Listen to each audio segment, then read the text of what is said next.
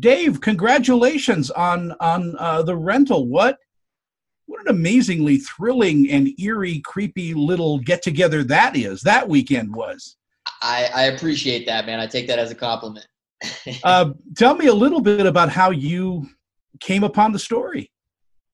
Yeah, so um, I, I, co-wrote the scripts with uh, a friend of mine, Joe Swanberg, and we we were inspired by uh, our own paranoia about the concept of home sharing and just thinking about how the country is as divided as it's ever been and no one trusts each other yet we trust staying in the home of a stranger simply because of a few positive reviews online.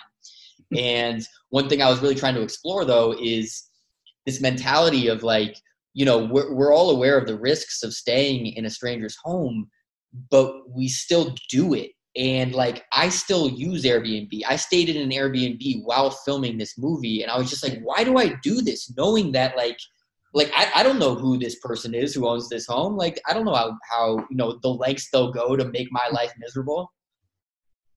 It's it, it is one of those things that crosses my mind when I when I stay in hotels. When I used to stay in hotels before Same this, thing. it you wonder who's been cleaning you know they always put glasses out on the sink and i wonder how do they clean those? I mean you know so there's a lot of weird stuff that goes through your mind. Absolutely and we all again it's all it's in the back of all of our heads but we just kind of ignore it because like you know when we're going on vacation we have to stay in a hotel we have to stay in an airbnb and so we we almost don't want to think about the creepy side of it all. As a director though uh, you know two things i always think are the hardest to direct. One is comedy because mm-hmm. you've got to pace yourself for a, for a theater audience, not the audience, you know, the gaffers and the grips, although that's a good way to tell. Right. But horror has to be one of those things in thrillers because you have to build up to that little crescendo and and and keep moving and it to me is is a type of it's like playing music. I, I don't think I could ever direct a, a, a thriller like this.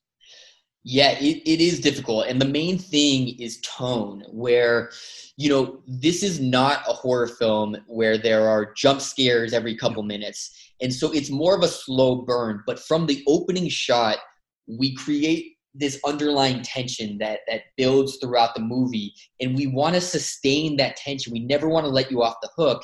And it was difficult to you know keep try to keep the audience engaged in that way. And so i mean i i give a lot of my crew members a lot of credit for that. You know the the composers mm-hmm. um, Danny Bensi and Saunder Jurriaans they, they've worked in this genre space before with a couple couple projects. Um, notably Martha Marcy May Marlene, Enemy, the TV series The Outsider that just came out recently.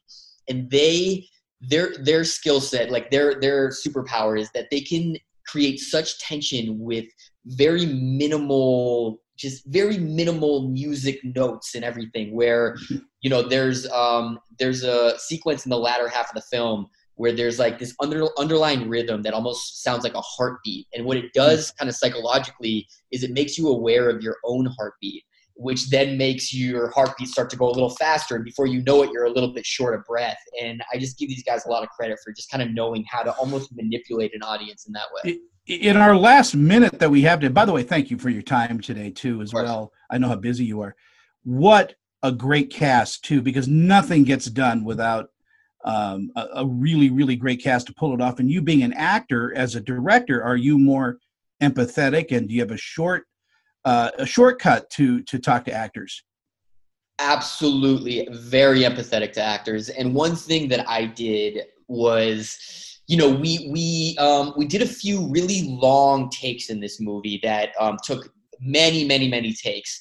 Uh, and what I made sure of is that the actors were privy to what was going on in my head at every moment because you know I've been on the other side where you do take after take after take. And if no one's telling you why you start to get in your head and you're like it's got to be because of me. I'm a terrible actor. They're going to fire me. But in reality like for for us like on the rental we were doing so many takes usually because of technical issues whether the camera move just wasn't smooth enough. And so every take I would go to the actors and be like it's not you guys. You guys are doing amazing work. It's it's on our end.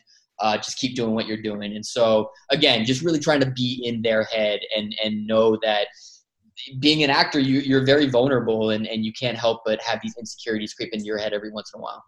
Again, it, it, it's the rental. It's it's it's really a, a nail biter. It's a white knuckler. Uh, and and again, thank you. And I hope uh, hope we connect again on the next uh, project. Me too. Thank you so much, Tony. I appreciate it. Thanks, Dave. We'll see you soon. This celebrity interview is sponsored by. I'm Annette Savarella with Pia Anderson Moss Hoyt, Utah's leading entertainment law firm, serving clients nationwide. We provide solid, attentive representation focusing on minimizing risk, reducing cost, and protecting the reputation and privacy of our clients. Our goal is to provide you with the legal representation you need to make the right decisions and to protect you and your creative works. Call or email me for a free consultation.